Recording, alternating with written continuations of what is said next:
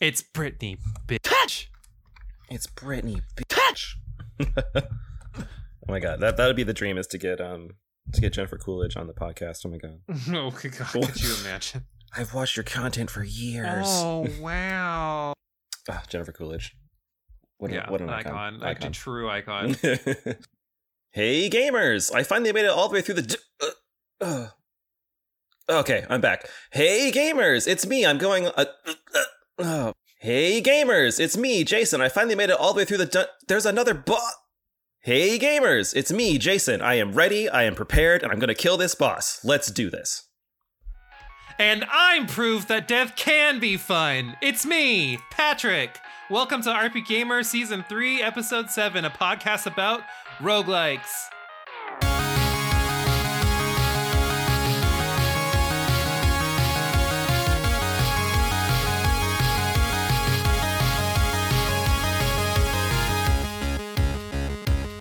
Jason, Yes. it's been a long time since it was just you and me on an I know. episode. I know. We're, we're flying. We're flying it's- solo. it's it's our podcast and like here we are just us again we've had Mhm. guest after guest after guest after casey after guest and yeah, yeah. now now it's just us like the good old days Yeah, no, it's crazy. Speaking of the good old days we're talking about like one of those uh game series or genres i should say that have been around for a really a long while. time Yeah. yeah, I mean, roguelikes. Yeah. If you didn't, if you didn't I get from the intro, that's what we're talking about. I mean, isn't it true that like it was one of like the first types of games? It was based off of the game. Was it called Rogue? It was just called Rogue. And it was just Yeah. the, it was this really like archaic now looking game Yeah. where it was a, a bunch of like lines and moving through Yeah, rooms. it was the bloops and blips from back in the the, Yeah. the late seventies, early eighties. Yeah. it's it's crazy what you learn when you go into these dives because you think like X game is the first game of a genre, and then you find out that like actually that genre started 20 years ago, Yeah, and this was probably the first person to maybe just like revolutionize it. Yeah, I agree. Um, I uh, admit that I have only like read about Rogue. I have not played it. Same. Um, but I think it's just because it's so old. I mean, I don't Yeah. know where I We're, could. yeah, we, we are we are old. yeah, we're not that we old. not we are not we are not that old. That's true, that's true. Um, but I mean, like, I can appreciate what it is, like procedurally generated dungeons, and just the the aspect of the game always being different when you jump in. That's that's pretty cool. And at the first time, if I knew like I could play Super Mario World, and then like the next time I played it tomorrow, like it was not the same levels, like that'd be pretty sick. So I think it would be a pretty neat concept to have, have seen the first time it came out.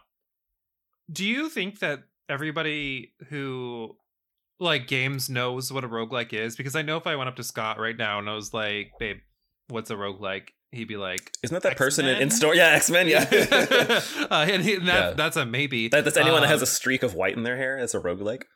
So maybe, well, actually, he'd probably say something like Dungeons and Dragons if I had to guess because of Mhm. rogues in that. Mm, Um, that's a good point.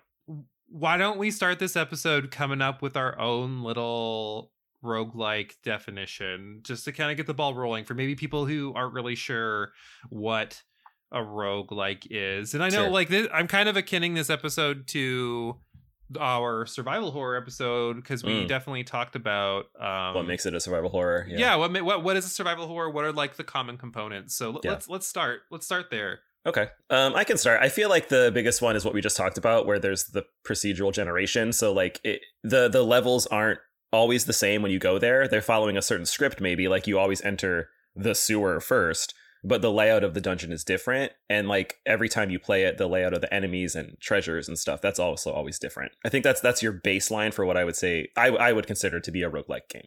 yeah randomness right? Randomness, like yeah. ra- randomness uh, not like unnecessary randomness but Mhm. like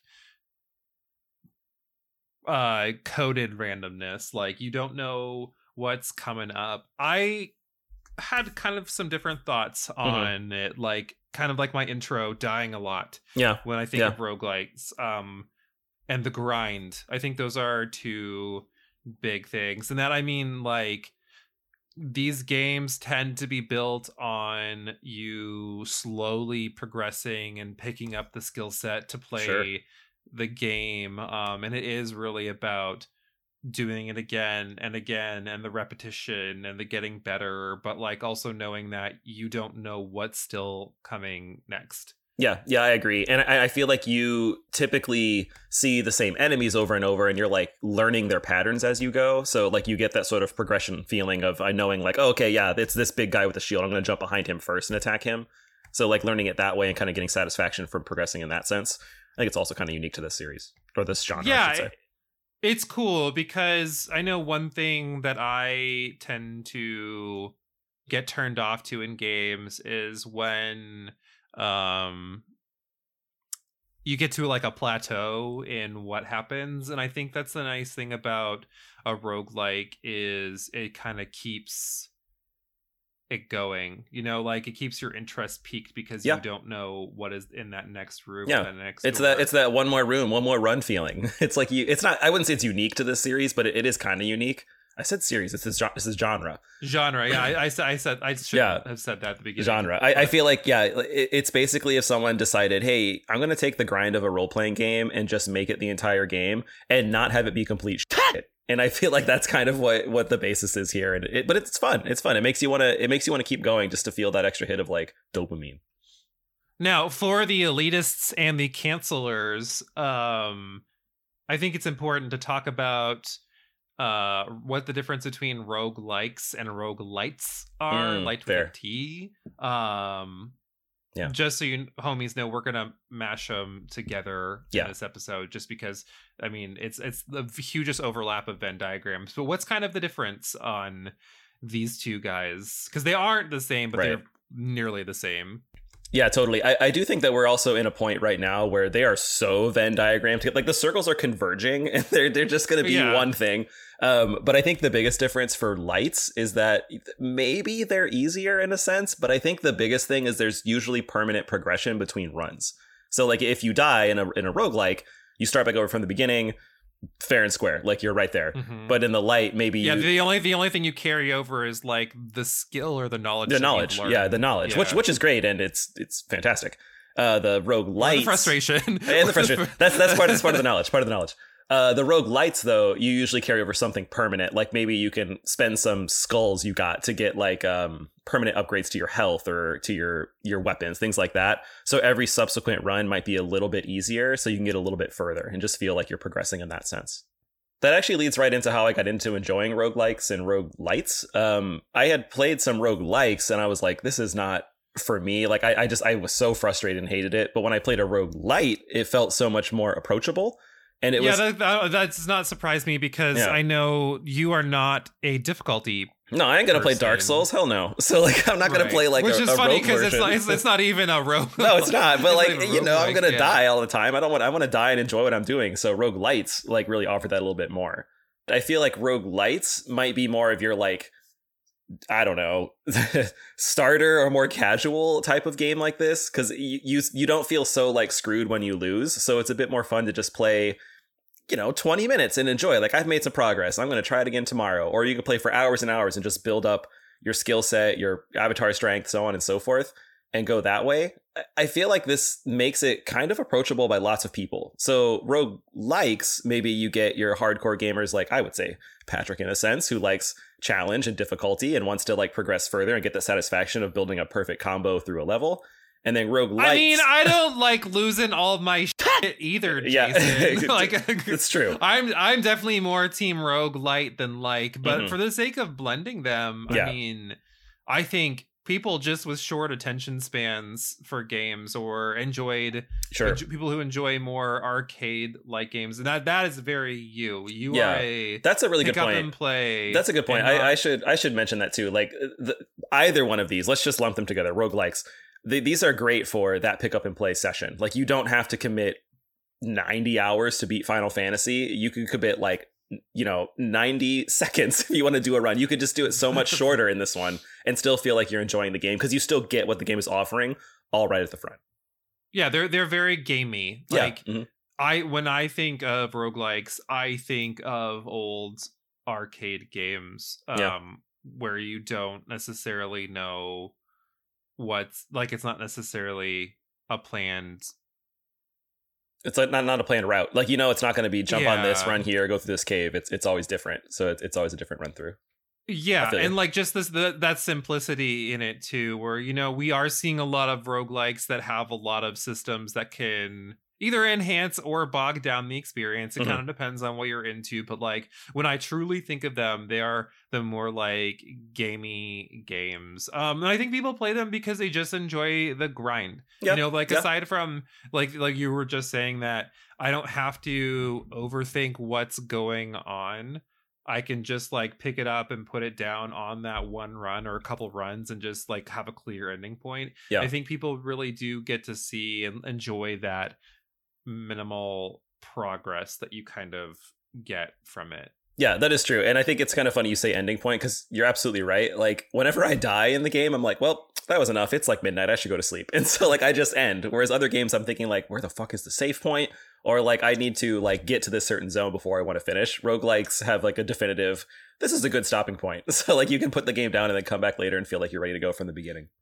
Yeah, it's a lot easier to rage quit a roguelike than Yeah. it is to, to rage quit like Sekiro, uh, Sekiro or Cuphead. You know, Yeah. the number of times where I've played Cuphead and I should put it down because a boss is driving me insane. Mhm. Uh, versus, you know, if you're playing any other roguelike and like it's like, okay, F this game. Right. I'm gonna go do something else now. But- but it's, I- it's very different because you It at is least complete like you completed a run. Like Yeah. technically that is a complete run. That is that is so- done exactly, and and I feel like it's it's not a rage quit like a throw the switch across the room with a controller. It's Oh, more it- like It could be. It could be. It, it, could, be, but it's more like, damn, he got me, and I'm still really pissed. But like, yeah, that fireball hit me. So like, yeah, I, I feel you. I feel you.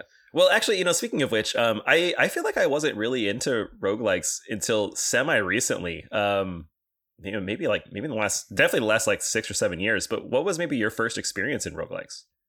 I really had to think about this. Yeah. and I've changed my answer three times. Okay. And the reason why is because I, you know, I'm thinking about the essence of what a What it is. roguelike is.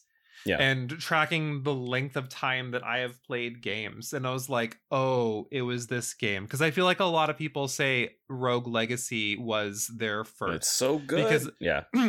and we're definitely going to talk about that game but then i had to go backward and i'm like oh but there were some games on Kongregates which were flash games yeah, flash games. which i played because they were notorious for roguelikes um but not even that then i had to go back even further and i was like oh you know what um all of those like Shiren games like yeah. mhm. yeah, like uh Lufia the Legend Returns. I was like, oh, that was the first roguelike I'd ever played. Um, because literally all of the dungeons are procedurally generated. Yeah. And, you know, like the only thing that's not is the world map and the fact that you get to keep your progress. But I mean, like in essence it is. Mhm. Um, but then I was like, but no, like I go It back kept going even back. further than that. And, Yeah. was, and so technically, the very first one I played that had me hooked then was Dragon Quest Monsters One.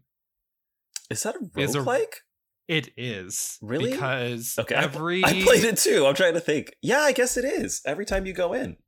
every time every different place that Yeah. you go into is procedurally generated Interesting, like you yeah. can get different items you can get yeah so it, it is a mystery dungeon in that way and that's the i think that's the other way that made me think about it is that roguelikes are mystery M- dungeons Oh yeah, yeah. That's actually where I was going to go too. I I also went to uh, Rogue Legacy first, but I'm like that definitely can't be the first one.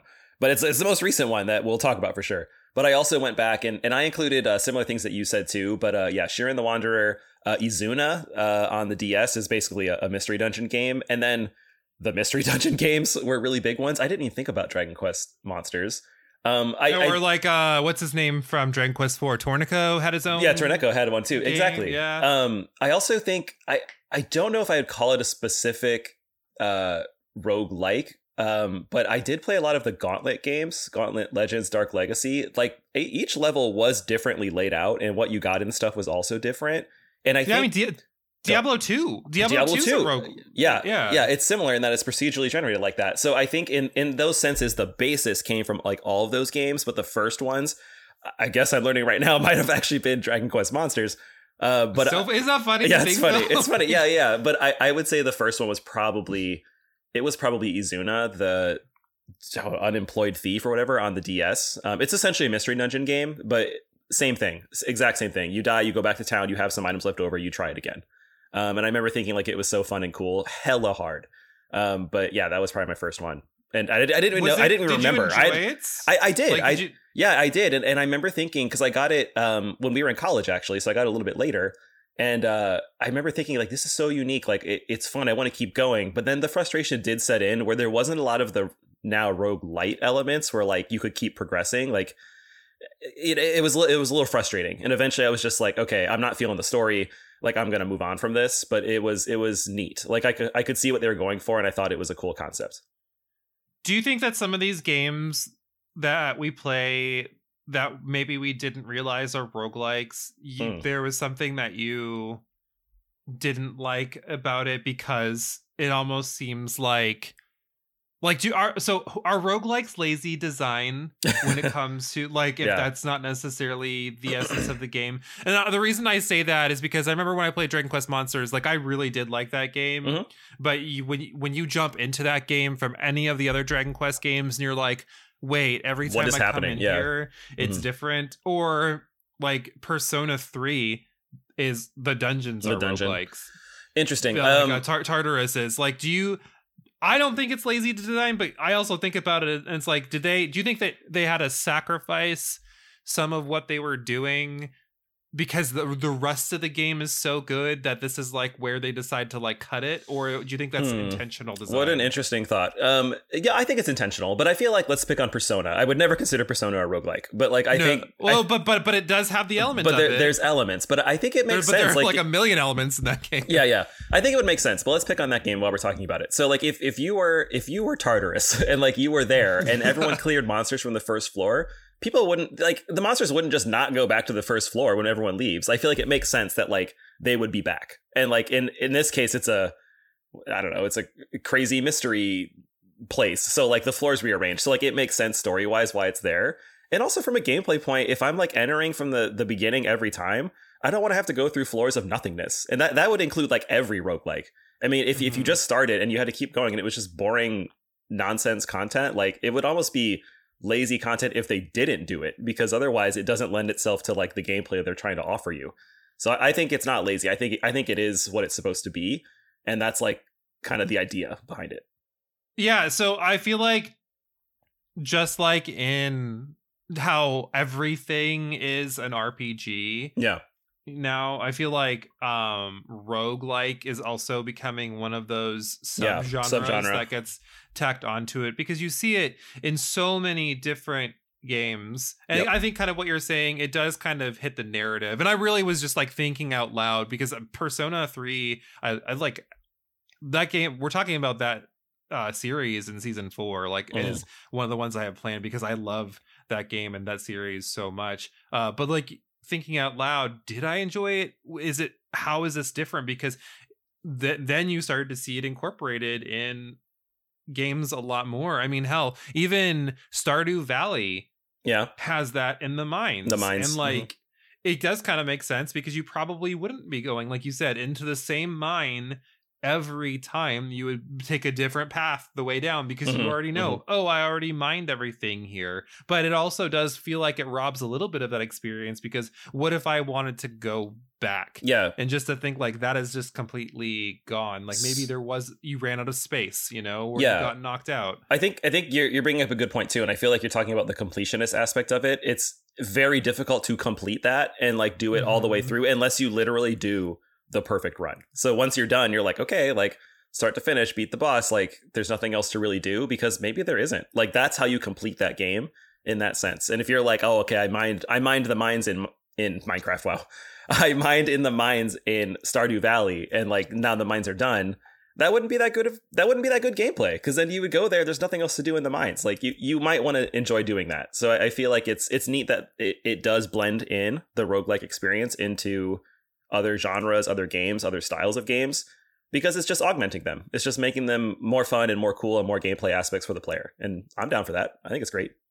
I think the other reason too where I would be iffy about it when I was younger, um, because you know how when you're in and this is for like games that are roguelikes as like attack on, not Mhm, mhm. just full on roguelike games. So we'll get back to that in a, a sec. Um, you know how when you're in just a dungeon in any RPG and you Mhm. find a chest and it is typically an upgrade of the equipment that you have, and you're like, oh my god, this is incredible. I'm so happy that Sure. I found this. Like, and it could have been maybe a hidden chest, or you had to do something a little bit unique in order to find it. I think that's one of the things that was such a turnoff to me as a kid, too. Um, in like Dragon Quest Monsters or in Persona, or definitely Lufia, The Legend Returns, where Mhm. pretty much all you're getting are consumables. Yeah, it's like potions. Yeah. Yeah, and like I know in uh, Persona sometimes you'll find like a piece of equipment here and there which could be cool, but there's no intent or design behind it. It's just Yeah. sheer randomness. Randomness. And like that does not feel as great when you like make this discovery because That's it's true. all just the sheer chance of it. So I think maybe a part of where that thought was coming from is coming from that too where like it's Mm. cool that everything's random but Yeah. sometimes it's really nice when you get that really tight design Yeah, I was just gonna say the same thing. too. Like when when something is designed with player intent, with where the designers know the player is taking this route, and if they go left, they will find this chest. That is really unique, and like you do not get that in in roguelikes. It is, it is inherent that it's not there. So I do think that that's a good call out. If you're looking for that sort of uh, satisfaction of completing that, uh, it might be there, but like there is no guarantee you're gonna find that. So that that's a good that's a good call out. Good call out. um so we kind of just talked about this and um i feel like this is going to be a big branching point for a lot of our conversation from here on is Sure. that like we just said roguelikes do not have a specific niche that they fall in hmm right? Like it is a subgenre because some You got yeah, roguelike RPGs, platforming. shooters, So, yeah, platforming. some yeah, are mhm. shooters. Um, what do you enjoy most? Like where where is Jason's? this is my this is what I play. This is what I play. I feel like it's probably going to lean towards the action platformer side of it. Um, I, I I'm thinking of we can get into the specifics now. I'm thinking of Rogue Legacy, Dead Cells, um, th- those those types of games to be specific. I think that's where I, I fall most. But if I had to pick like the biggest subgenre, and it's probably the cop out, is just the RPG because everything is an RPG. Because I would also include things like Slay the Spire and stuff, um, that card based game. Uh, just So so I think when we talk about RPGs, let's talk about RPGs in the sense of like more traditional. more traditional. So I, yeah. I would I when I say RPG, I would probably think something like Darkest Dungeon. Darkest Dungeon. I, yeah, I, I Mhm. wouldn't say Slay the Spire. That's a, it's a card based one. be- yeah, Yeah. because it is card based, and then it is RP- Yeah, RPG. I you think know what maybe mean? maybe the easier answer I could give is I what I probably wouldn't like as much, and I I don't think I like the shooter as much. Um, and I know we were talking off stream, like I haven't played some of the newer ones, uh, Returnal, Deathloop, things like that, but I have played like Risk of Risk of Rain, um, and like they're really fun. It's cool, but I think that I Catch, re- catching catching you on something here. There is a roguelike that you've played that we both have really liked, and we played it together. well, it's it's Remnant. Like I, I mean, I get it. Remnant. Yeah, Yeah, I- I- always back to Remnant. I get it. It's true, but I, I think when I look at if I if I see a tagline for something like and it has roguelike features, like I'm less inclined if it's a shooter. I'm probably more inclined if it's your platform. If it's a card based game, like for sure. I think that's probably where I would lean most. But what about what about you? What what are your thoughts? Um, I think I land a little similarly to you. Um, but I play a lot of games, so it's hard. Like Mhm. I do like platformers. I do like RPGs as roguelikes. Uh, I like Metroidvanias as roguelikes. Oh, yeah, I like yeah, deck definitely. builders. Um, but I think maybe my favorite might be survival games Okay. um i like we played the survivalists together which is a roguelike um survival game and i that's one of those ones where i think the randomness really works well because i mean like if you think about it terraria is Yeah. Yeah. roguelike um because it has that procedural generation like the you if like i could we could go back and play that game Yeah. Mhm. and we would not necessarily find the exact same things that we found so that experience could still be a lot of fun um and that is one of the nice things about roguelikes is they do tend to have a good amount of replayability Replay value, maybe that's the mhm. other reason um people play them all the time too. So it's it's hard for me to say because like like you, I've played there there are like millions of roguelikes. There's lots. yeah. There is it's, it's hard Google to it. say like the ones that we've played like probably overlap a little bit Mhm. but not completely and then that doesn't even scratch the surface of the all the ones that are on steam that like Yeah. are the the, the dark web roguelikes. the dark web of roguelike. Yeah, yeah, it's true. But I mean, it makes sense because I, I think like as an indie developer, I'm just gonna I'm not I'm not a developer, but if you were, like, what an easy gameplay loop to hook people. Like you just keep Mhm. you just keep going. Like that's that's such a simple concept, and it's also not in a detriment. Like as long as your idea is great, yeah, have them start over, experience that core gameplay again, and I think it just makes sense, and it's a testament to the quality of the roguelike that there are the dark web of roguelike. It is out there, and you can just keep getting any experience that you want. So it's, it's pretty great. Um, this obviously depends on what style of roguelike we're talking about, but Mhm. where do you think most of the difficulty comes from in Oh, the yeah. ones that you play? Um, good point. I I feel like it comes from. Yeah, how do I want to say this? Sheer fuckery.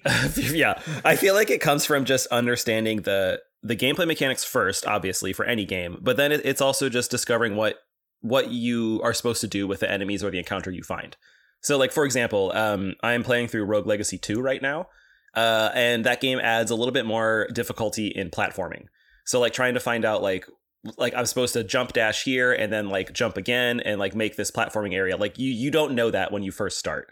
So I think it's it's that. Or when or when there's a boss that might be really susceptible to spear attacks like in a game like uh, Moonlighter for example, but they're not that great against like swords because they're you're you're too close to them. So it's that it's that idea of finding it out. That's I think that's where it starts for me. I think for me again, it depends on where, but um I think just what makes them difficult is the early game. Yeah, it makes sense. And that's like that's Um, like make or break for for a Mhm. roguelike. If it's not good, like you're just gonna not do it because you're gonna die and be like, that sucks. Maybe try one more time. And then just be like, that really sucked, and then just and run away. It's a really delicate balance. Yeah, I think I think most because most of the time, eh, yeah, it could be like later on in the game, anyone can say you just get so overwhelmed by Mhm, sheer mhm. numbers and complexity, and that's when roguelikes. It. I'm thinking maybe more RPG oriented ones. Yeah, yeah. um, tend to just throw on the numbers um, and whatnot. But I think really the true difficulty comes from how quickly you grasp the systems in Yeah. an early game, and that really just determines: are you going to have a bad time, or are you You're gonna have a good time. or are you going to have a Pretty good time? insightful. That's a good way to put it. Yeah, because I mean, Yeah. uh, looking at like uh, uh, Slay the Spire. I mean, I love that game. Might be in my top 25 games of all time. Like, I think it's really fun. But it's only because I kept trying, and the game did a good job introducing me slowly to its concepts. If they gave me like every card and every character to start with, I'd be like, like where do I So start? so- like, yeah, yeah, what am I supposed to do? yeah, yeah, It's it is so nice when you play deck builders, um, where you earn things as you go Mhm. versus Yeah. the ones where it's literally like here's Here it is. Yeah, everything. Um, I super appreciate that approach where you get this like limited deck and you just like kind of go from there. It kind of reminds me of what it'd be like if you know you were playing a that kind of game in real life. Like when you and I Mhm. played something like Magic together when Yeah, I we was thinking were in about that too. college. Mhm. Like I had what I had, you had what you had, and you'd build a deck from it. And then from then on, you could experiment with new things and try Mhm. other things. But like, it's not like. But if you if you're like, here's the full Yeah. library of Here's all the 50 cards. I'd be like, what is this? it's wild. mhm. Yeah, I feel Yeah. you. I feel you. We're gonna take a quick break, and we'll be right back.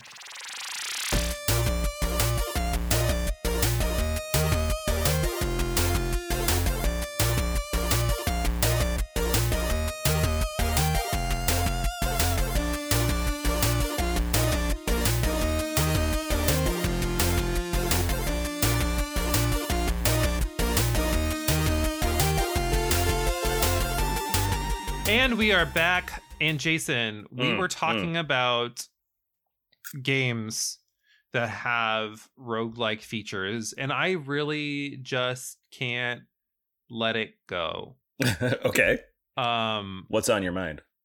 so it just when you when you you know it's like when you you take a step back and you see the world from a different perspective and everything just kind of like comes together and like the stars line and, and like uh, you, it's like you're everything is just different now Mhm. um what how do you feel about it when you see these games that aren't roguelikes throw in roguelike elements and the reason why i'm like Mm. well okay lufia the legend returns is completely roguelite Mhm. ish because all the dungeons. But Lufia 2 has a dungeon in it that has a hundred floors. Oh god. And you when you go into it, your characters are level one. Mm. Okay. And you can go through the full 100 floors and find stuff and like roguelike style, get things. And there are certain chests that you can find as you're playing and Mm. if you hit those chests, they're usually pretty good equipment, and you can take that back to your regular gameplay. Interesting. There are a few games that, like, you know, have this I am not a roguelike, but I have an extension of that.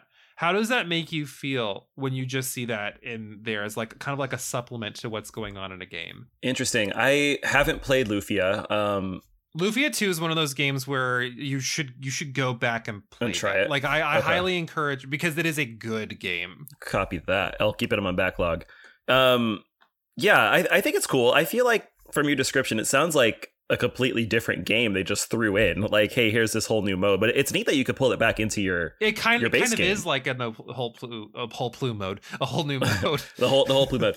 Yeah, the whole new mode. I, I think it's neat, and I feel like it, if nothing else, it's another gameplay experience for the player, and that sounds really cool. My only hesitation to it would be um, if it was like a requirement and you didn't want to do it. Like if you're going through the normal turn-based RPG, and then suddenly they're like, "Here's this 100 level dungeon you have to go through." That's roguelike. I'd be like, "Whoa, whoa, hang on." But it sounds like it's uh, optional, and like that's cool. And then being optional, I think it can do its own thing of being all set on its own. Like you just go and do it and have fun. But if it does pull in things to your main game, I would feel inclined as the main game player to like want to try to do it. I'd want to see. I'd want to. It's making me try that new experience and enjoy it, and then so I can just get better at my base game. So I, I think it's fine. I, I feel like it's a cool addition, and I think they'd be neat. If nothing else, it opens your your gamer eyes up to alternate ideas, perspectives, genres that you might enjoy. I feel like Wild Arms 3 did something similarly, but it was not a start fresh. I know you played Wild Arms. I was like, 3. wait, what, like did, in what or- did Wild Arms three do? So it was just a dungeon end game where you can fight one of the super bosses, and it's again, it's another like hundred floors Oh, yeah. of procedural generation. Um, and that was like, that was I, I that was the, that was the I optional one. Yeah, yeah. Mhm. platinum trophy uh for that, but Hmm. some like you're right. Like it, it, if you want more of a game it's Mhm. cool. I personally prefer Lufia 2's version of it because there are things that you can kind of like take back sure. and have um have some fun with. But uh yeah, I I would like I would like to see more games do something like that. Like could you Mhm. imagine if you're playing Mario and I was just thinking Mario too, yeah. there? Yeah. yeah. Yeah, I mean maybe, and I feel like um I haven't played this one yet, but the uh the Switch version of Mario 3D World, it had that like Bowser's thing on it. I can't remember, but it, it was like the Bowser's Fury. Bowser's Fury. Yeah, it was the big open world one. Again, not not a Yeah. ro- not a roguelike, but like taking risks like that, but in the safety of a game that you know people are going to enjoy anyways. They're gonna play Mario 3D World, which is great, by the way. So yeah, Uh, yeah. Do you know why that Bowser 3D World or uh, Bowser's Fury is the best? uh, the Like cat. honestly, it's the cat. The like, cat- every- yeah. everything is cats. Everything is everything cat. is cats. everything is cats uh so but like yeah but there, there's the safety net. The safety net is hey if this experiment doesn't work it's not its own game it's still coupled with this thing we know will work. So i i would say yeah why not? Let's do a mario game where it's procedurally generated It- it- a 3d 2d it doesn't even matter. Heck why not? Why not make it both? Uh, and so like that that could be a really neat thing and i would love to see it. I think as you mentioned before the break the roguelike subgenre fits many places. And so i think it would be neat to just throw that in and let the players have fun with something new One of the things it sounds like we're dancing around Mm. is the gameplay hook Yeah, yeah, and how essential it is to an actual roguelike or games with roguelike elements. Like you said for Lufia or some of these ones, knowing that you can bring something back into your main game Mhm. that's a hook. Or or even if it's just like a regular roguelike, what makes the grind feel so good when you are playing a roguelike versus um if you're just your typical, Typical RPG or game. Yeah. Yeah. it doesn't. No, I wouldn't necessarily say it has to be an RPG, but you when you think of the grind, you tend to think of RPGs. So right. what what what is it that makes the grind feel so good in a roguelike? for me it's it's that that aspect of just the getting getting your progress a little bit further each time so the the gameplay hook might be i have a new weapon or i've upgraded my skill or like now i'm on i'm on level 2 i got to see what this lava level brings me. Something like that that's that's what really hooks me and it, it makes me feel like this is this is this is the game i want to see and i want to see more of it. Um and it, it's just unique and i think when i think it's because maybe maybe because it's so quick like when you might get through it uh whereas an rpg let's just i don't know let's pick on final fantasy 4 like uh you know you do see some other worlds but it takes potentially hours or dozens of hours to get to the moon so like it it's it's different but in this game you get more of your in these types of games you get more bite-sized features where you get the next level the next stage the next deck and like that slow drip that you kind of get based on your skill set feels really satisfying Well, and it's more dynamic too. Like the Mhm. grind in an RPG or in any other game. I mean, even if you're grinding for orbs in like God of War or Devil May Cry, Yeah. isn't dynamic, but like it is in roguelikes because you're not seeing the same thing as you're doing it. So like I Yeah, haven't true, played true. I know I know this is blasphemy and trust me when I say it's on the list, but like I haven't played Hades yet oh my god and okay. I know, I know. It Yeah. like I need, I really just need to get it. But Mhm. um, I know that I would much rather do 30 minutes of gameplay to get the next upgrade in Mhm. that game versus 30 minutes in Dragon Quest or Final Fantasy of just fighting the same monsters to get the next upgrade because they're like Yeah. at least there's just a lot more to it and not even the fact that like one's an action game and one's a turns-based RPG just because you see more Mhm. um That's funny because uh, yeah. think, thinking out loud of like what what would I spend 30 minutes in Hades doing versus what would I spend 30 minutes in like Dragon Quest 11 doing? They're they're drastically different things for how you spend 30 minutes. Um, but yeah, I, I can't believe speaking of 30 minutes, you've been in this podcast for 30 minutes and have not mentioned Hades. Um, yeah, it, it's great, and and I think that that that sense of discovery is really really unique, and it, it that's probably what you're getting at that that sort of feeling right away that you have something new, something fun, something exciting to explore. It's it's pretty unparalleled to like other non roguelikes. It's it's really unique to this genre. I will say though, um, a first of all, I mean, there is a certain level of world building that you get in non roguelikes that is really nice in the, Sure. in the 30 minutes that you could be spending it because obviously this Yeah, is not a yeah. genre that's for everyone but also i think that um i think one issue that comes up when we're talking about uh roguelike grinding um is if it is actually good or if it's just addictive Mm. and I think that mhm. one of those things where I don't know if everybody who plays games realizes that they're having fun or if they're just addicted to the process or Totally. the mold. totally.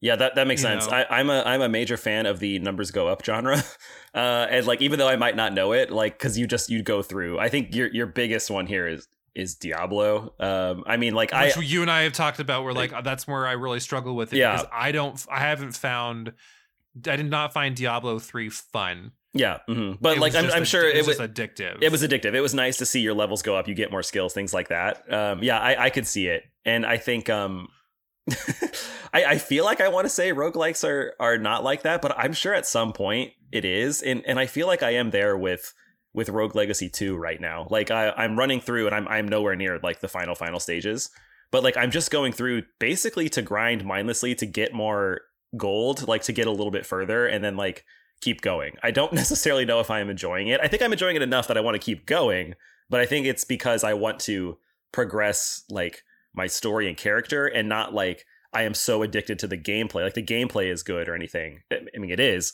but like I, I think it's more so my motion for keeping going forward is based on that sort of I just I just want to do it because I can sort of idea. Not like I want to do it because it's super duper fun. Yeah, I kind of got stuck in that where I was playing uh Loop Hero oh, cool. Uh, that's on my that's on my list. Yeah. I think it's a fine game. I love the idea behind the game. Uh, I love the aesthetic of the Mhm. game, but maybe I just wasn't feeling it. But there was there was a certain point when I was playing it where I was just kind of like, I don't know if I'm actually enjoying this. Yeah. because it is so heavily the grind. Um, Sure. that I was just kind of like, maybe I just doing this because that loop is really addictive. Like, there's really not much to the game. It's minimal story hmm and one. Actually, let's talk about that real quick. Do you think that story matters in roguelikes? Like, should we? Should we factor that into something that is important in the genre that is so based off of the grind? Yeah. Yeah. See, this is where I'm going to introduce my my video game memoirs of um. It's going to be called "I Didn't Know That Story Mattered in Games," or also known as "When I Discovered Hades." Um, I think that like it. I didn't. I really didn't think think it did. But a game. A game like Hades, and it, I I think it's fine you haven't played it. Like, just just get to it when you can. It's it's great, but I, I feel like My, it, my birthday's coming up. there you go. I hope Scott's listening. Um, so you like with that one, I think it's it's unique in that yeah, story definitely plays an, an element into it, but uh Supergiant Games injected story like into the parts that we as uh roguelike players thought were just mundane. Like the deaths, the the restarting. So like story story is now so cool and in there, your death in that game specifically now directly impacts the story, which is minor. Like it's not like, oh, I died here, like this is gonna change something crazy, but people reference it. So now it's not this weird system of like, okay, I traveled back in time and no one knows what I did. No, everyone knows what you did. Like this story is here. You died to this character on this floor, and like Hermes is gonna say that. Uh, so it, it was really cool. And then from there, they built in story so that your consecutive runs made sense with like how why you were doing them. So like it, it, it in the whole sense, they they took a subgenre and made it the main genre.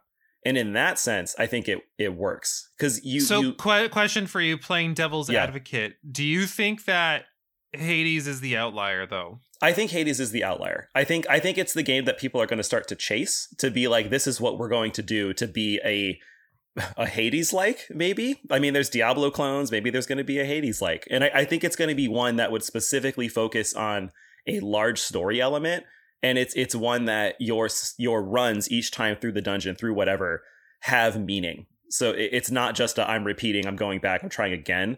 People notice, people recognize, and you see that represented in the story.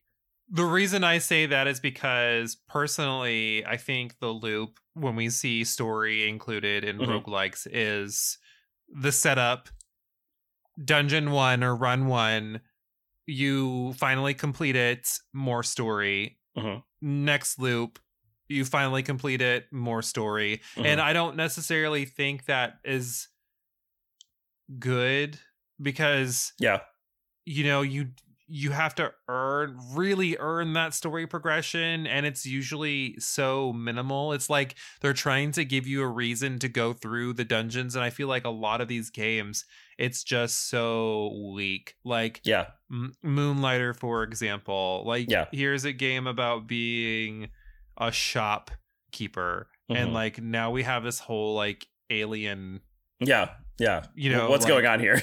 right yeah it, it, Mhm. it so i don't i don't personally know how i feel about stories in roguelikes Mhm. um i think i think unless you are a decent storyteller yeah, don't bother like don't don't add it because i think it is pretty clear when it's a weak story that you, it really is just there to cushion a probably really good game yeah. I agree. And like, like you're defining like pillars of story. Like, yeah, each each dungeon you've beat, and it makes sense. But like, gamers are already gonna be playing your game multiple times anyways. If it's a good roguelike to begin with, so I think I think it's really when a developer thinks I want to inject story as like the basis of the game, and then they're gonna put roguelike in afterward.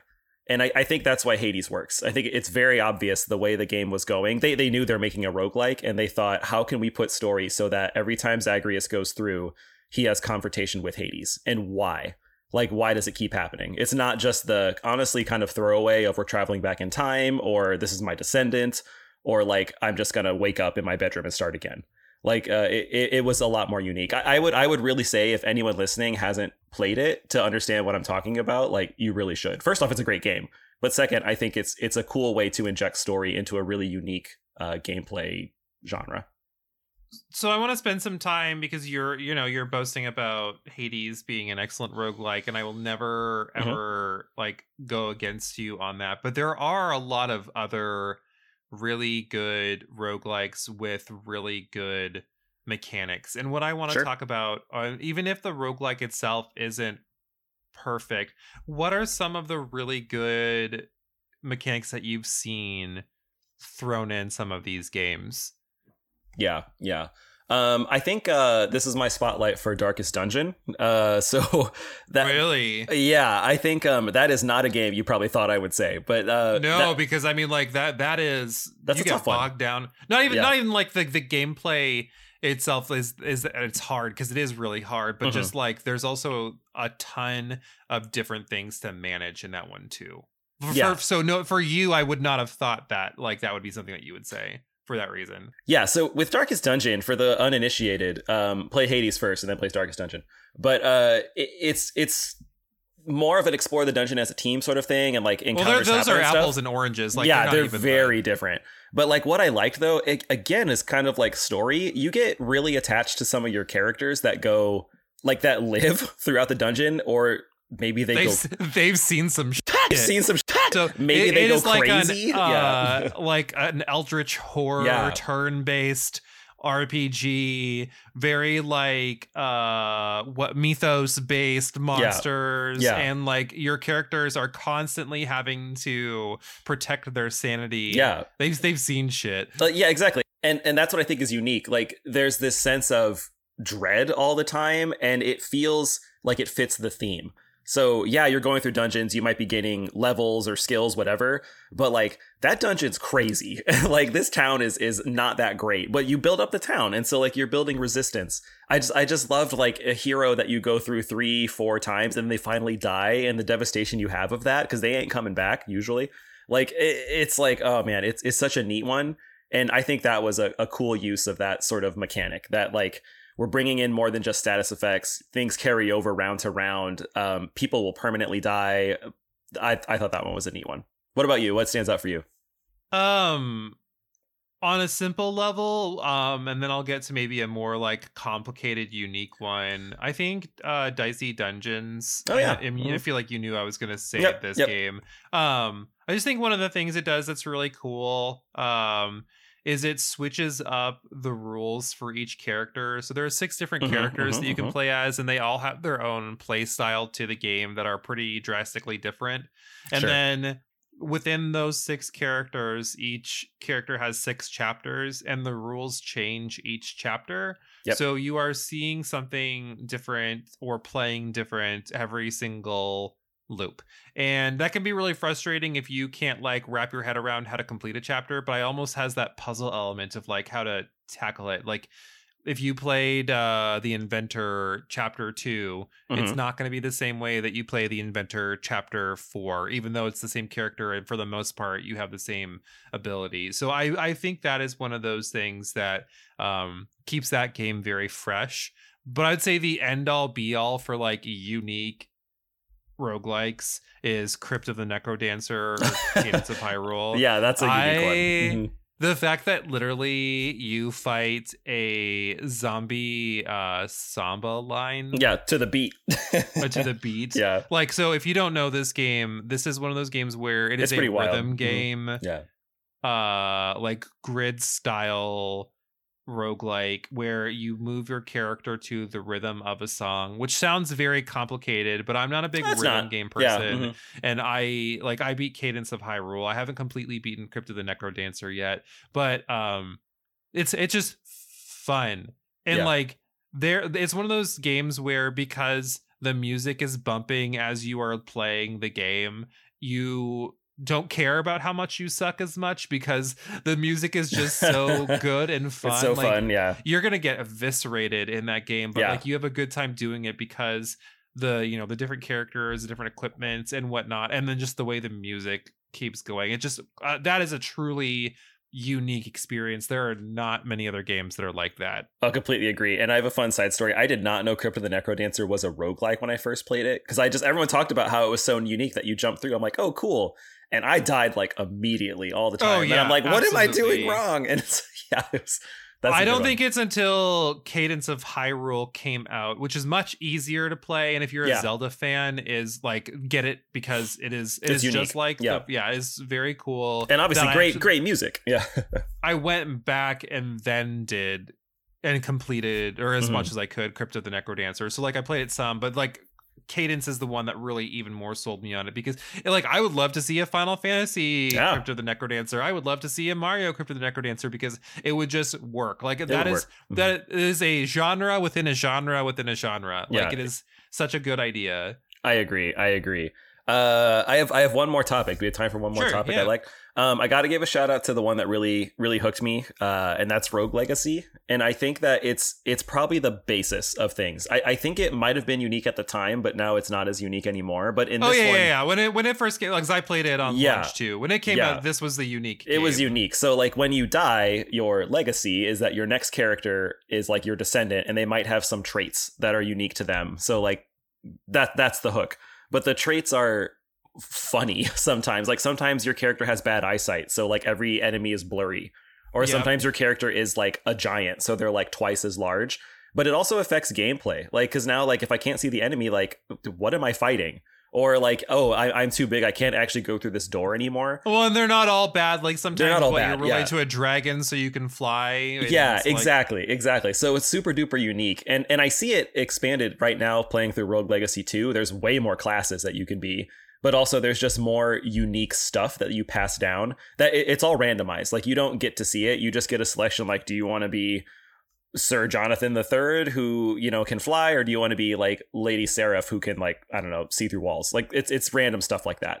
And i thought that was really fun. That that made me that that hook made me want to keep playing through and just see what was the next crazy thing it would add. And it, it it's complemented by a really charming like silly style and it just it just all worked. I think that was a good hook that really really made me like roguelikes.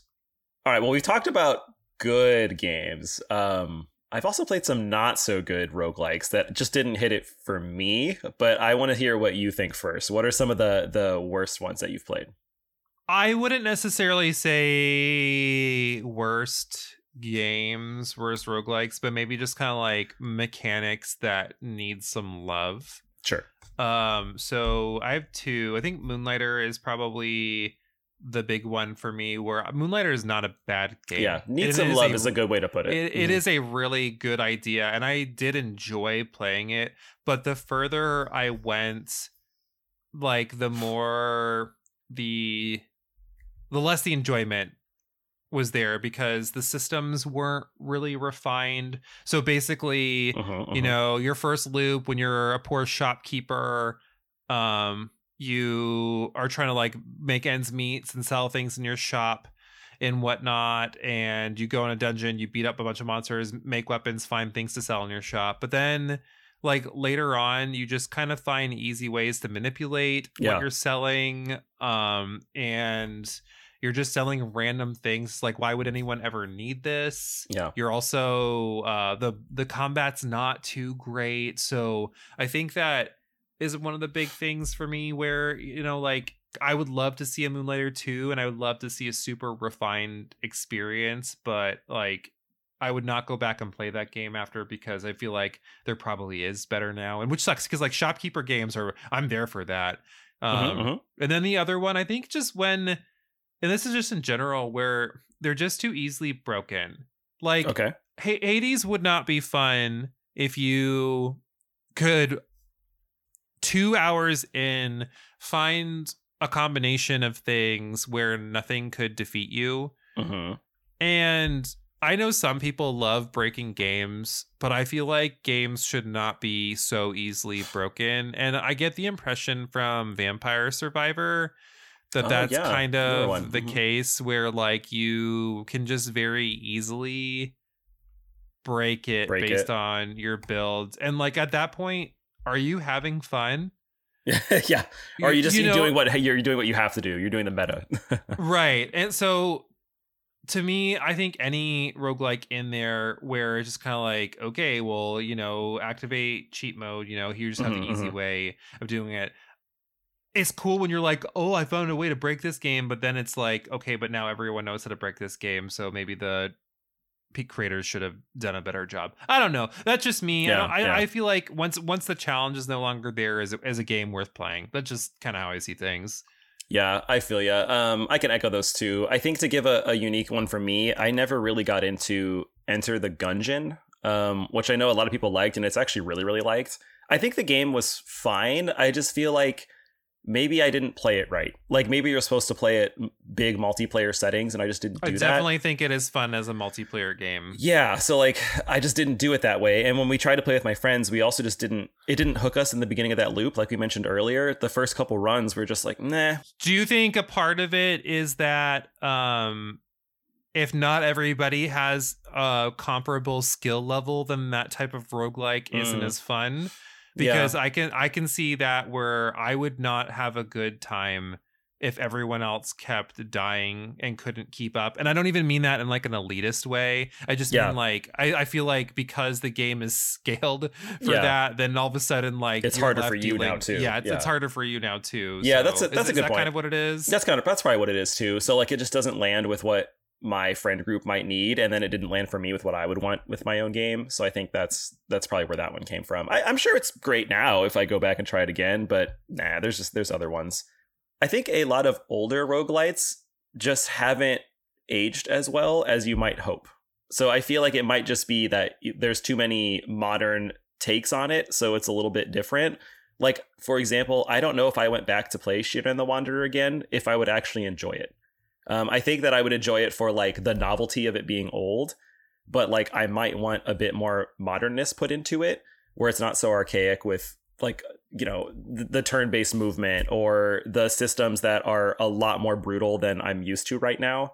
Like I think my mentality has just changed over the years. So I think um, it, I think it kind of depends on. I mean, obviously this is preference, but I think Yeah. it depends on what their unique spin is. Sure. And I think because that is the base one, mhm. there is no unique spin. Like It, Dragon- yeah, it, it is Dragon it is. Quest yeah. Monsters one is cool because you can find different monsters. Or you know, one of my favorite roguelikes is it's so silly is the Etrian Mystery Dungeon. Your mission. Yeah. mhm, mhm. and like it's because you are fusing two things and it uh, when you go into the dungeons like it's an etrian game like you have the you have the four classes there Mhm. it's just like playing pokemon mystery dungeon but like there there are the other elements that they added to it too like foes are Yeah, still on the- from there, the yeah. etrian you know like so i think when you go back to the ones that are just like base yeah. They're, just, they're just not with you, offering enough. Yeah, they're, the the base is not enough anymore, in my opinion. I'm more sophisticated now, uh, game developers. So like, I need I need she's more a classy hoe See, exactly, that's me.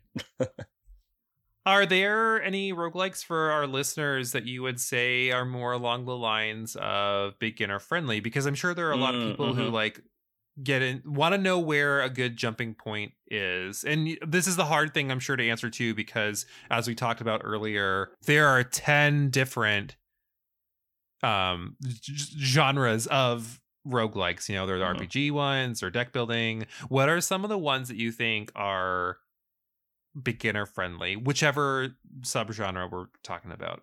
Oh, easy. It's Darkest Dungeon is the easiest one. Yes. No, um, Get- I think go get fisted right away so nothing else feels like yeah, anything. just just, just like that- turn, that's what turn off is. the whole the whole Yeah. genre. Uh, that's a great question. I think the easy one is probably probably player preference. Like, what do you like most? Like, if you like shooters, I would say like Risk of Rain. If you like card games, uh, Slay the Spire. But if I you had think to, Slay the Spire is a beginner friendly? I think so. I think it's beginner friendly because I think it's simple in its concept. Like when you're playing the Ironclad, the first character, like you immediately know I attack and I defend. That's what I do. And then they throw in other mechanics like, ooh, I can I can bleed people, I can delay attacks, I can do a heavy strike. So like it it makes sense. Um, I would actually, say that Dicey Dungeon is even more simple than uh, yeah. I could Slay I could see it. I could see it. And I think I would say Slay the Spire over Dicey Dungeon. Um I think it's objectively a better game. but I think oh, that, I'm, I'm not gonna deny. Yeah, that, but I- I think for like from the- beginner friendly. right from the beginner friendly, I think that Slay the Spire starts off very very basic. Like like you understand what is happening and you you you get it as you go. And it, it's smart because as you learn as the player, you start getting more concept. You unlock the oh, what's it called? The the thief one, the the second class. Um, you get those, then you see their skill set. You start getting uh, more content. So it's a slow build. Um, that one works. But before we jump into yours too, I think that in general, what I would say is the easiest one is the action platformer, and I would just say Rogue Legacy. Like that's a really simple one to jump into. It's very obvious Oh what you do. god! screen Who by are screen. you? What are you Don't talking do about? not do not listen to Jason. Listen to me. Okay, what do you have to say? What do you have to say? I think that Dicey Dungeon is approachable for everyone, and mm-hmm. not only in like playability, but I think in presentation too. Like the graphics are look like they're straight out of Foster's Home for Imaginary Friends. yeah, yeah. I mean. I did that full review on that one, which I think was my second video I ever made. So mm-hmm. hit or miss. On watch the- watch with caution. yeah, watch with caution, but still entertaining. Still got Yeah. some good jokes in there. But I just kind of feel like it is more designed for the everyman, where Hmm. I don't think I feel like if you're not a big fantasy person, you're probably not going to enjoy uh Hmm. Slay of the Spire. You know, I think good that point. they're Good point. um so there's uh, yeah, there's that there. And then I think that Shovel Knight Dig is Mm, okay. so much more approachable than Rogue Legacy. Rogue Legacy can be really hard, especially the the boss battles Yeah. are just t- like miserable. Like if you make it to the boss. Um and I think that's because it is that older game experience too Yeah. where like the, those were the nerds who liked the hard things and that was one of the first early roguelike platformers but Well- i think for some of the newer ones like i think shovel knight dig is a, a much better experience and so why, why would tied to a you? Well, I guess why would you say that? Because I haven't played Dig, but like, why does that game stand out as the easier one for a new beginner? Um, I think not being along the lines of a Metroidvania really helps. I think just the direction that you go, since Mhm. you're always going down, really kind of makes you not have to worry Okay. about everything. Um, I think not having to worry about having a deficit when you're playing based on your like there there were some times where I would just go walk my character when playing Rogue's Legacy into a spike pit Yeah. because I didn't I did not want to play the that version of Mm-hmm. um whatever generation inheritance that I had, you know. Sure. Sure. Um which I mean like I know part of that is I'm taking a little bit of the fun away and I wouldn't do that for everyone, but you don't have to worry about that something like that in um Shovel Knight. Shovel Knight, yeah. Interesting. Okay, well, I mean, what good perspective for our listeners? Because I feel like if, if you're giving them like the here's the casual entry point that makes it simple, maybe mine are more so like if you want to build up to like bigger boy versions of yeah, uh, it, it would games, be the like the that. moderate stepping stone. Stepping because I mean, stones, like yeah. what once you get to the bosses of uh Rogue Legacy, like Mhm. you're in bu- you're in nigh bullet hell territory Mm-hmm. in some parts. Where like Shovel Knight, it's kind of like that Mega Man ish. Learn the pattern of the I see. boss. It's actually doable. Yeah. yeah, it's actually it's actually doable, but like Yeah. yeah. until you learn the pattern of some of the bosses, which is frustrating because you know like I'm not saying you should always have to defeat a boss the first time you get to him, but then Mhm. like who knows the next time that you're actually going to see that boss, right? That's so funny. Like I just had an epiphany because I'm just thinking like this boss I'm stuck at in Rogue Legacy 2, and I think I just realized what I need to do. Like this is fantastic. So I'm, I'm gonna I'm gonna do it. I'm, I'll, I'll report back later. You're welcome. yeah, thank you, thank you. So, uh well, I want to end this on um talking about you know, kind of like that bite-sized nature of runs. Um Sure. And how we we like comparing things to other games or Mhm. incorporating things in other established series or whatnot. So, how would we rogue likeify some of our faves, others like other Oh. series? This is such Uh, an easy segue for me to talk about Mega Man, the Rogue So- the Rogue Edition. I mean, you don't even need. There is a roguelike uh, version of it in Mega Man Nine, right? no, yeah, yeah, technically. Uh, but no, I get what Did you're you, wait, saying. hang on. Do you know what? Do you know the there's a mystery behind that game that people haven't found? oh yeah, there's some like clue or, or uh, Yeah, something is there like an Easter egg or something like that that no one's done. Yeah. Mhm. I wonder if it's one of those things where like if you rearrange all of the levels, the like the level design, like you take them apart like a puzzle, you can like line them up to spell Mega Man. Oh, that'd be it's, hilarious. it's like actually. something really silly. Like it's not even a Nice. big deal, but like yeah. Yeah. Um one uh Final Fantasy actually already does this. Um Hmm. so I'm just gonna kind of yoink that the streaming community and the modding community is wild Mhm. where there are Final Fantasy randomizers. Oh yeah, yeah, yeah, yeah. Mhm. Um, so this way, it's not necessarily in a sense of you go into a dungeon and the dungeon's random, but what is random is the characters that you start with, the characters that you get. Um, they have certain checkpoints for uh certain things. You start with the Mhm. airship right away, so you can go anywhere, and then all the bosses are scaled to your level. So like you Oh, could cool. go to halfway in the game and fight something you know and it might be the second to final boss but he's scaled to the first boss in the game yeah, s- which That's i think is really cool so and you might get a random character so people will go to places where you would get a character all the treasure chests are random so you could get like the excalibur at the very beginning depending on what Mhm, chest you mhm. go to i thought I think it'd be they do it for tournaments, and I think like that is just really cool and fun because I don't know how else you would do it for Final Fantasy to not just be like, oh, here's another roguelike, you know? yeah. It would be the exact same thing. Interesting. I like that. That's not a bad idea. Um, obviously Mega Man. That, that's one of my big ones. I think that one lends itself easily because it's Yeah, it's, so an, it's an action platformer. Like it is what it is. But Any was- platformer is already there. Yeah, you know just what I make it random uh, and you're done. Uh, I think my my bigger take on that uh, would probably be a game like Legend of Zelda. I think I think it's doable, and I I would give a shout out technically to the 3DS as a Link Between Worlds for kind of maybe sort of trying it with the, like the start with any weapon you would like from this selection and, and just go go to town. So like that's kind of cool. But I'm thinking like ra- randomize those dungeons more, like you know explore that explore that idea, and So like you, let- you mean like f- make 50 different rooms per dungeon and then you get 13 of them and Yeah. yeah and then, it- so that way like the every time you play the game you go into the dungeon it, it could be a completely different yeah is it, it could it could be different. And then like tie it to the story where like maybe there is some element that makes you have to go back to the like sand dungeon and like you know it's completely different but now the game knows like hey if this is the fourth run you have to have all these items to get in or something like that um, i think it would be kind of cool and it, it could lend itself well to like the older style presentation like 16-bit era as opposed to the 3d games um, I think it would, it would be neat. I think it would be a neat and safe safe bet to try, kind of like with the Mario games, where you have the safety net of being Mario. Like people are going to buy Zelda, like you know, try try that, or or make it an add on piece that could be that could be a unique one to do. I think that'd be fun. I would definitely try try to play through that. yeah that'd be fun Okay, and with that, I think we're going to take a quick break here, but we want to hear from you all. What would you like to see roguified, if you will? What game genre, game series do you want to see get the roguelike uh, feature added to it? And then what are your favorite roguelike games? Why is it Hades? And let me know what other games I should play. you can uh, follow us over on Twitter and, and Instagram at HeyRPGaymer. And of course, we do have our Discord too. We chat all the time about games there. And if you like what you're hearing so far, leave us a review for this podcast.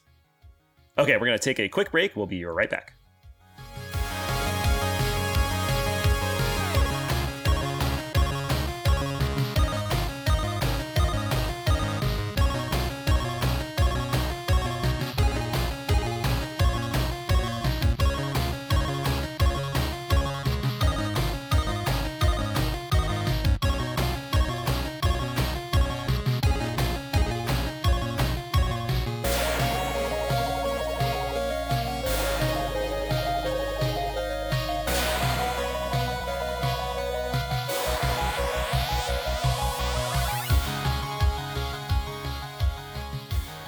For a middle segment where we talk about the games that we are currently playing because we play games and games are fun and we do things that's really cool and stuff. And yeah, so Mm-hmm. I play games You just heard Jason talk a lot, so I'm gonna go first. Okay. Um, wow.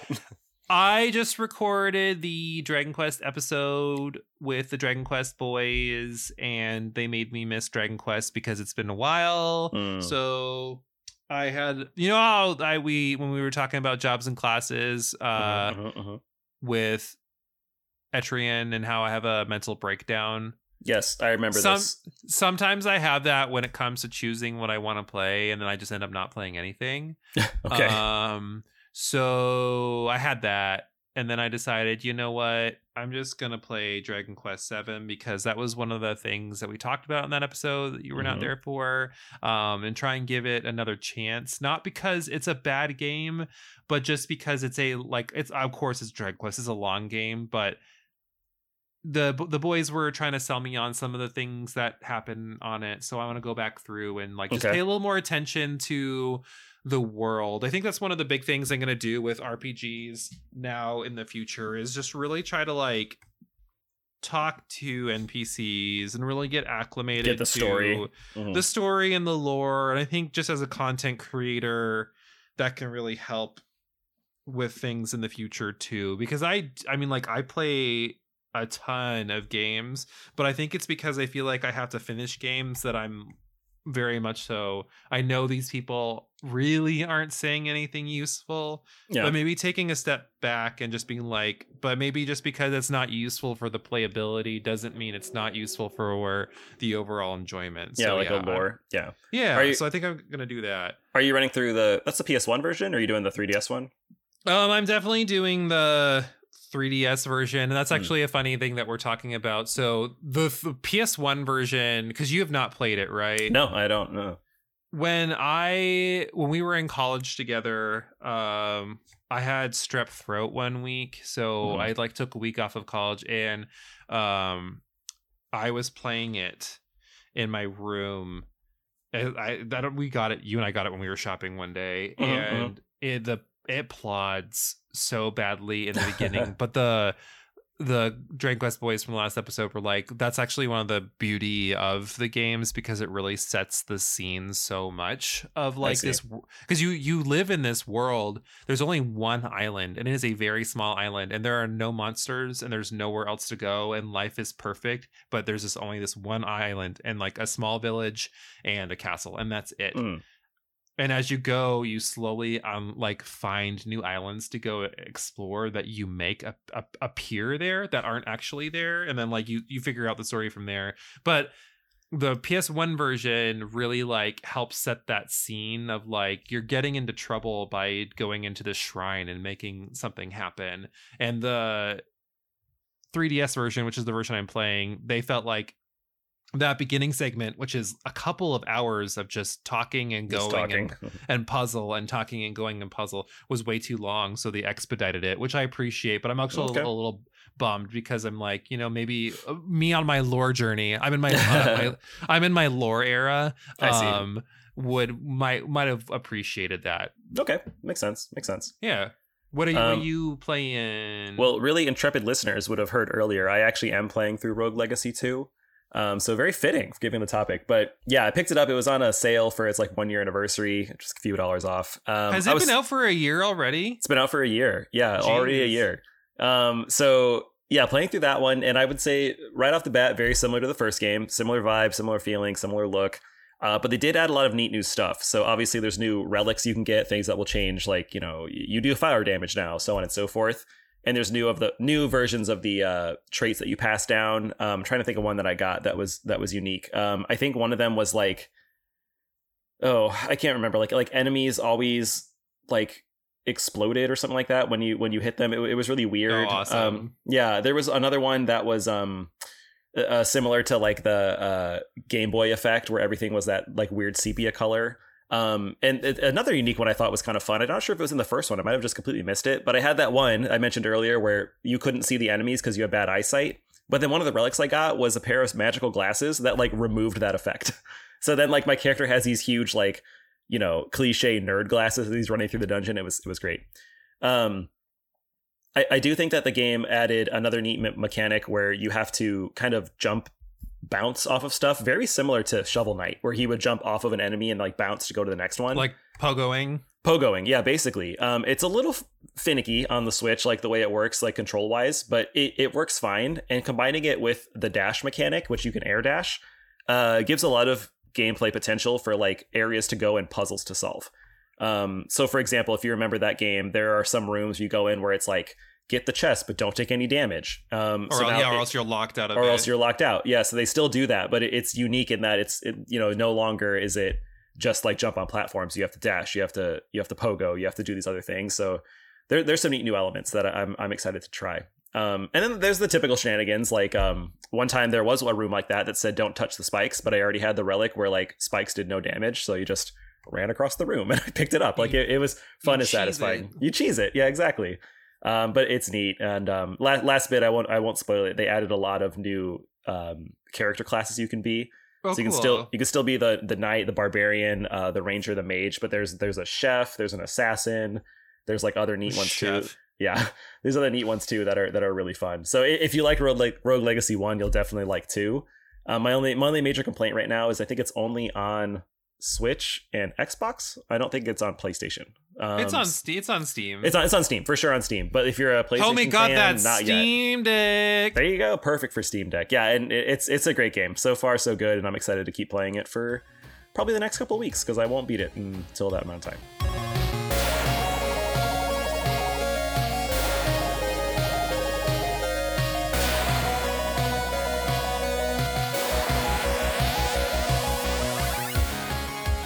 And we are back for part two of our episode on roguelikes. And we are going to jump on back to a game that, Jason, we literally haven't played. I know played it's like season one game. since season one. We talked about survival horrors and we played a little game called Survival Horrors, but Make It Fashion. Mm-hmm. And we came up with a very stunning game that I'm actually shocked did not stunning um Mhm. that did, has not been made yet so basically Mm-hmm. what we're going to do is we've broken down the elements of a roguelike. the roguelike. Mhm. so things like the premise the setting the characters uh the villains the weapons any of the gimmicks and we're gonna come up with our very own roguelike so jason Oh boy.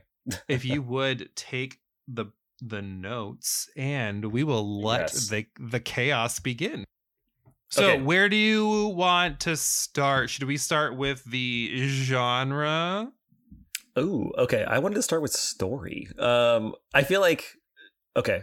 Wait, where do you want to start? Genre or story? What do you What do you want? You pick. let's you know let's let's let's make a character i feel like i don't remember where we started when we started the survival horror one but i know casey lives for our uh character um what was it sarah thanksgiving Sarah Thanksgiving. from- yeah, yeah. uh so let's let's come up with a roguelike character maybe we can base it off of someone from okay. Ooh, From we do could got? do the character's name is Shades. It's a drag Shade- it's a drag queen. Okay. Oh, okay. I like it. I like it. Shades. Drag drag. okay, queen. so, so let, me, our, let me let me add shadies. Our game is called Shadies. We'll just start with that right away. It's current currently the, the running title, the, the production title is Shadies. Okay, so Shadies, yeah. so Shadies stars um a well, I guess is the character's name Shadies or is that just the name of the game? that's also that it is both. It is Okay, both. so Shadies is a drag queen. Uh, drag queen. I, I guess they could be undead. Do we want them to be like a dead person, or is this is this a live? oh live no, thing? I think they could be alive. I okay, great. see- Okay, I'm I'm cool with that. So Shadies is alive. They are a drag queen, and that's where we're starting. Okay, um, let's give it let's give it a story, and then we can add like the gameplay elements later. Um, story wise, I think Shadies is um On Go- tour. I was gonna say they're going town to town. They are on tour, and they Okay. are trying to promote. What are they trying to promote? Um, Well, them. Well, yeah. Maybe okay, May- okay. oh, so maybe it's kind of like, oh, what if it's kind of like a roguelike fighting game? roguelike fighting game. Okay, okay, okay. I got you. So but, but it's not actual like fighting, it's lip syncing. it's so, lip like, syncing. Yes, but there's like a life bar that you go back and forth with for each verse of the lip sync. Yeah. But it's it's your it's not your your life bar, it's your slay meter. The slay meter. Oh my god, yeah, slay mama. That's what it's gonna say instead of fight. Uh, okay, so great. So they go on tour and they get to a location, and then each stage, if you will, is like another drag queen or is it oh oh or is it like a hater and they need to like fight off the the people that are against drag So I thought it would be like another com- drag queen, but I don't necessarily think it needs to be lin- linear because I could see like they Mm, could it could be like 2v2 lip syncing, sure you know. So like it's kind of like this organization that has created this lip sync tournament. I see. I see a lip sync tournament. Okay. Okay. So so do we we need like a plot though? So Shady's is trying to become like I feel like the best lip syncer is is too generic. Um they need to okay. Uh aliens have maybe come down and they said, Show us what you got, otherwise we're going to destroy Earth. And the Shadies thinks they are the answer. So they're trying to save all of humanity. Well, and what what if the the fight for the world is the lip sync smackdown? The lip sync, yes, I agree. That's that's what it should be. Okay. Uh, we're gonna. So I think one of the gimmicks is in order to get like things to craft your out like your garment Mhm. um and your wig and stuff like that is you go into a dungeon Mhm. and this is where like you're a drag queen and maybe you have this like party of queens so maybe this is also a, a turn-based part too Okay. uh sorry yeah like a, a turn-based rpg where you go into it and you're fighting these monsters in this cave to get Mhm. some of these upgrade materials Okay, wait, You know wait. what I mean? What if what if now hear me out. What if the dungeon is actually like a thrift store and you're trying to find oh clothes there and you're oh trying god you're Oh, trying to that's so fight off good. fight off other so people in in the racks trying to buy things too. And then That you can get incredible. you can get your your element of uh the rogue like setting where like you go the into different let's thrift stores. different thrift stores. So that they have a different layout. You're like where's women's? And you go there but nope that's the bathroom. And so like you have to keep going till you find the right section. And then yes we go oh no. And then like that's where some of the actual fighting can Yes, some of the some of your in, your fights. Yeah so it's not always boss fights you know you got some regular fights you have to do so also- would it would it be like the roguelike part is venturing into these thrift stores Mhm, and then maybe a la persona 3 you have like that deadline of when you have Yeah. to be ready for Yeah. your next lip there's like there's a constant Is this- timer going. Uh, are we is this basically did we just do no more no more heroes? No no. We're good we're good. But- yeah yeah but- but, but- you're, you're gonna go fight fight but this is the end. basically no more heroes right But no, it's not like it's not like you're not going to uh stop the villain. Like you're gonna go because you know 5 p.m. that's the performance time, and so you have to like outperform the other people. yeah yeah Um, yeah Wait, I, I I have a I have a no gimmick rolling in my mind. um I, I have a gimmick. okay. I have a gimmick. So Okay. in your battles, um, you can have at the beginning just one, but you'll unlock more uh reveals and the reveal will like do stunning damage or something or it will uh like give someone a status effect something like that and people can just uh customize it that way. So maybe their reveal is like you know you move your hood down and it's a new dress or it could be something totally crazy like you actually like reveal a whole new outfit like on the fly and it's all random. But i think that could be something that could be kind of fun. See, I also thought too that like one of the the procedurally generated would be like the judges and the audience. So maybe like you have Mm. to appease both to determine Okay. who the winner is, but like the judges have certain things they like and don't like because maybe they don't like one of the judges doesn't like reveals. oh i see so, oh yeah that makes sense so you, you have so you to, don't- like though the audience might go wild for a reveal, the judge might be like, hmm. Okay, I got you. didn't- And I'm I'm connecting this to a fighting game because in Street Fighter 3 Third Strike, you at the end of each battle you have a rating system, and if you do the same cheese moves, you get like lower ratings. So if you keep doing reveals, that's bad. So you also have to mix in like dance moves and death drops and other stuff too to like you keep a nice need, a nice performance. You need to sell it, and maybe that's a part of like the quest too, where maybe like you can with what you get when you're beating up people in the thrift store. If you like beat them up and you get money, you can spend it to figure out what the judges likes and dislikes oh, I see. are. I see. Yeah, So yeah, that makes sense. blind. Ooh, that that could be a little bit of the roguelike aspect where like you know, like if you pay enough, I don't know, bribe money, you always know Judge A, like, oh, they live for death They- drops, and so yeah, like you always need it. to incorporate that, and you know that's like the boss one's like mechanic. So that that's funny. Okay, so I would- I so would so now it now this is Chroma Squad. yeah, yeah, there you go. It's Chroma Squad. Did you The play Chroma Squad? Yeah, I did. I did. Yeah, I love Um, that game. Okay, got it, got it. Um, okay, wait, we haven't talked about visuals. So in my mind, I'm thinking like, I'm thinking like, it, it- I think it's two things. So I'm thinking the fighting will switch to a like a, a 2D perspective. They could be two and a half D, it's fine, but I'm thinking it's like a 2D plane. But the the actual mechanics of the fight, what would what would that be? So like, are are you talking like- about like- when they're in the thrift store or are you talking about when they're on stage? Because they're not fighting, they're lip syncing. They're li- exactly, but I'm thinking like, what is the player doing? Is it like a rhythm based like DDR style, or, or is it a uh, Crypt of the Necrodancer style where you just keep to the beat?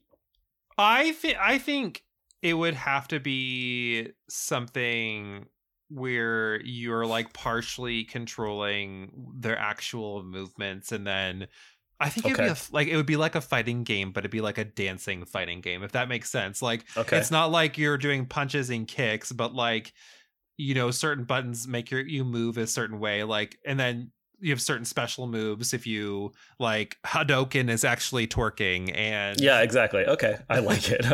okay, so it's not it's not following a specific like uh rhythm game mentality. It's still a fighting game, but your inputs transfer into dance moves. Yeah, I because so like Okay. you have to get the Sickening. timing right, but it's more of like you know, just the basic moving around will like move your character, but like the actual inputs are what, you know, like a full circle uh low punch, low low punch, high kick or something like that is Mhm. how you would do a death drop. But I you have to have like the, the timing needs to be good. Do we need like do we need like meter? Do we need like shade meter or something that that is there to do all these moves, or can you just do them? Like I'm thinking like supers in Street no, Fighter. the the so maybe when the slay meter gets full, Mhm. is when like it matters the most. I see, I see. So, there like, could be you, like if you, a if you if you prematurely do a death drop or something like that, you know the Mhm, audience mhm. is going wild. But if that slay meter is up because you've been working it and Working it, it, then mhm. yeah, Okay. I like it. I like it. Um great. This is this sounds fantastic. So I have so many ideas. So like if let, let's say let's say you're really you know twerking on the enemy and they are they are down to their last their last attempt but you can do like some sort of killer instinct style ultra combo to finish it off. Um what would that what would that be? Like like a, what, fi- a, f- a finish, like like a finishing move. Like it needs Well, to be think like that- think one that's the- final slay I think that's the unique thing, though. I think like that's the thing that's unique to your your play style and whatnot. Mhm. And maybe that's what you spend time honing in the thrift store when you're like, ah i see or Okay. or maybe you spend your other time like training and doing things too, because Mhm. obviously you're practicing and figuring out your moves and whatnot. So got it so Okay. what we're saying is this game is kind of No More Heroes, but it's kind of Street It's Fighter. kind of Street Fighter, Mhm. But it's also kind of Chroma Squad. I'm I'm living for this game. I'm living for this game. Okay, I like it. I like it. Um, and then like, would would we bring in the aspect of the constant storytelling, like Hades? So, like, if for example, let's say you like lose to someone at, I don't know, a thrift store, and then like one of your your your squad of like friendly other queens. They like reference it like I can't believe you lost to that that hoe over in like sporting goods or something like that. Like and they could they could just what? reference it. um, I think that's I think it is good too because I don't I don't think like all the people you're necessarily competing against are bad people because obviously they just want to stop. yeah, they're all they're all united The- in some front. Yeah, well, not Mhm. not not all of them, but maybe Mhm. like a part of it is like you can build relationships with some of them too. Yeah. Because I know that's something that you can do in Hades, where like there are Yeah, other que- and they'll they'll come aid you. Mhm. Yeah, yeah. They'll maybe Nice. it's kind of like, hey, here's my, or we're like an A tier relationship. Here's my best lace front wig. Oh my gosh, it's so funny. I'm just imagining like the the fight or the battle, the lip sync is like a one on one, and then when your like ally comes in, they're just like girl. They just like run in on stage and just start helping, like ah, you scream, high heels everywhere. Okay, now that we talked about it, what are what are we naming this monstrosity of epicness? Um, Shades saves the world, Show slays the world. Ooh, Ooh, Shady slays the world. Oh, oh wait, okay, wait, but Shades does sound like ladies. Maybe there's maybe there's something there. Um, hmm. hmm. Shady slays the world. Shadies, ladies, and big titty babies. I don't know. oh my god, is that a thing? no. okay, I was like, did I just not pick up on that? Okay, um, I think Sh- Shady slays the world sounds sounds pretty good. Yeah, I Um, think it's I like think it's like that- a I triple that's good. entendre. Yeah, Okay. I think that's that's good. I would love this. This is going to be an indie game in like a year. Yeah, exactly. It's going to be by uh, Hey RPGaymer Presents. We're going to Yeah. eventually make your own video games. Uh, wow, what an incredible use of words we just put together. Um, I'm sure we could get some of the RuPaul queens to endorse this game. oh, too, totally. So. Kat- Katya would be on that in, in an instant. She- Uh, Katya, Katya will be in. She'll be like the secret. She'll be in it. Yeah, exactly. Oh, then we could get, we could get like Boulet Brothers DLC, like not totally related, but they would be in there too for the for the horror theme for. Halloween. That's be good. so good. Yeah, already planning the DLC content Already, game. you know, uh, every developer's already planning the Yeah, DLC. you know, you know, I'm a sucker for a good old microtransaction. See, exactly. Oh my gosh. Oh my gosh. Yeah, microtransactions would be so easy. You could just get a new lipstick style for a dollar, and you could just throw it on there.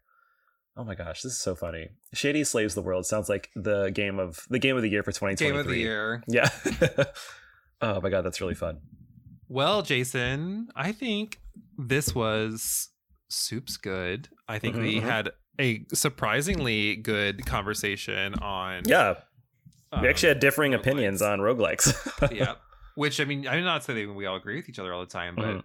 yeah. And this game. Shady Slays the World. I would play it.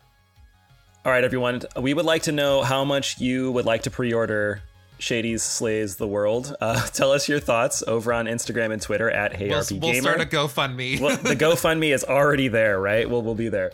Uh, as always, uh, mention the Discord here. We love talking to everyone about games over on Discord, and I feel like every time these episodes come out, like the next day, it's always like talking about the stuff we just we just mentioned here on podcast. So it'll be fun. It'll be fun to hear y'all y'all's thoughts on this. Uh, speaking of which, if you do want to support us, uh, we would love for you to do so. Uh, over on patreon.com slash rpgaymer, you can support us for as little as $5. Uh, not only does this support us in the show, it gets us all kind of new stuff like uh, new equipment, new guests to be on our show. Uh, you also get some things too. So we're sending swag every few months over to our patrons over there, and we really appreciate all that support. If you enjoyed listening to us today, be on the lookout for our next podcast episode, Journalism and Gaming, coming up in two weeks. We appreciate you all for listening and hope you had a great time. Now go out there and get gaming.